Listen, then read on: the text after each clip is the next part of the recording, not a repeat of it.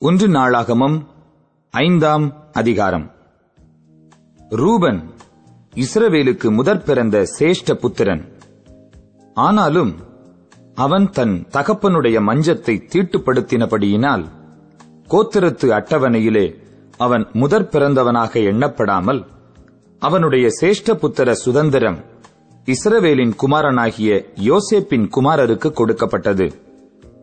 யூதா தன் சகோதரரிலே பலத்ததினால் ராஜாதிபத்தியம் அவன் சந்ததியில் உண்டானது. ஆகிலும் சேஷ்டபுத்திர சுதந்திரம் யோசேப்புடையதாயிற்று. இஸ்ரவேலின் முதற் பேரான ரூபனின் குமாரன் ஆனோக்கு பல்லு எஸ்ரோன் கர்மி என்பவர்கள். யோவேலின் குமாரரில் ஒருவன் சமாயா. இவன் குமாரன் கோக். இவன் குமாரன் சிமேய். இவன் குமாரன் மீகா. இவன் குமாரன் ராயா. இவன் குமாரன் பாகால். இவன் குமாரன் பேரா. ரூபனியரின் பிரபுவான இவனை அசீரியா ராஜாவாகிய தில்காத் பில்நேசர் சிறைப்பிடித்துப் போனான். தங்கள் சந்ததிகளின்படியே தங்கள் வம்ச அட்டவணைகளில் எழுதப்பட்ட அவன் சகோதரரில் தலைவர் ஏயேலும் சகரியாவும் யோவேலின் மகனாகிய சேமாவுக்கு பிறந்த ஆசாசின் குமாரன் பேலாவும் இவன் சந்ததியார் ஆரோவேரிலும் நேபோ மட்டும் பாகால் மேயோன் மட்டும் வாசம் பண்ணினார்கள். கிழக்கே ஐபிராத்து நதி தொடங்கி வனாந்தரத்தின் எல்லை மட்டும் அவர்கள் வாசம் பண்ணினார்கள். அவர்கள் ஆடு மாடுகள் கீழையா தேசத்தில் மிகுதியாயிற்று. சவுலின் நாட்களில் ஆகாரியரோடு அவர்கள் யுத்தம் பண்ணி தங்கள் கையால் அவர்கள் விழுந்த பின் அவர்கள் கூடாரங்களிலே கீழையாத்தின் கீழ்ப்புறமெல்லாம் குடியேறினார்கள். காத்தின் புத்திரர் அவர்களுக்கு எதிரே பாசான் தேசத்திலே சல்கா மட்டும் வாசம் பண்ணினார்கள். அவர்களில் யோவேல் தலைவனும் சாப்பாம் அவனுக்கு இரண்டாவதுமாயிருந்தான். யானாயும் சாப்பாத்தும் பாசானில் இருந்தார்கள்.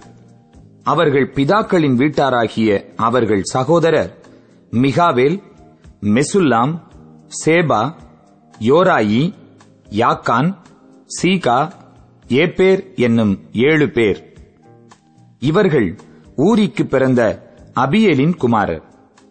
ஊரி என்பவன் யொரோவாவுக்கும் யொரோவா கீலேயாத்துக்கும் கீலேயாத் மிகாவேலுக்கும் மிகாவேல் எசிசாயிக்கும் எசிசாயி யாதோவுக்கும் யாதோ பூசுக்கும் குமாரராயிருந்தவர்கள்.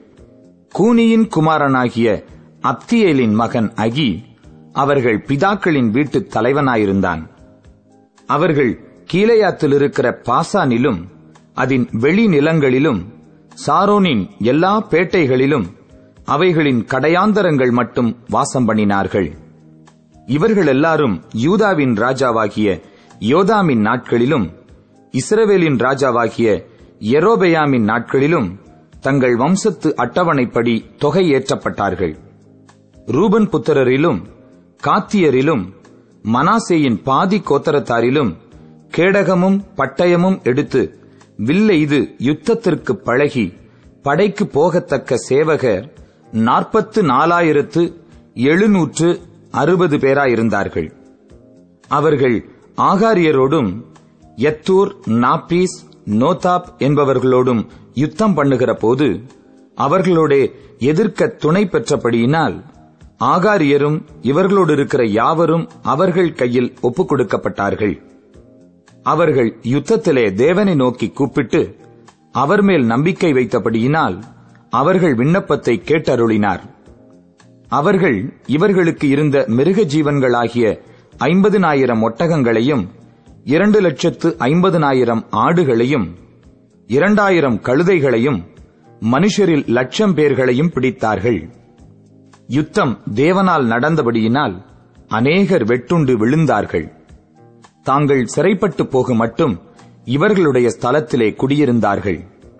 மனாசேயின் பாதி கோத்தரத்து புத்திரரும் அந்த தேசத்தில் குடியிருந்து பாசான் தொடங்கி பாகால் எர்மோன் மட்டும் சென்னீர் மட்டும் எர்மோன் பர்வதம் மட்டும் பெருகியிருந்தார்கள் அவர்கள் தங்கள் பிதாக்களின் வீட்டுத் தலைவராகிய ஏபேர் இஷி ஏலியேல் அஸ்ரியேல் எரேமியா ஒதாவியா யாதியேல் என்பவர்கள் பராக்கிரம வீரரான மனுஷரும் பேர் பெற்ற தலைவருமாயிருந்தார்கள்.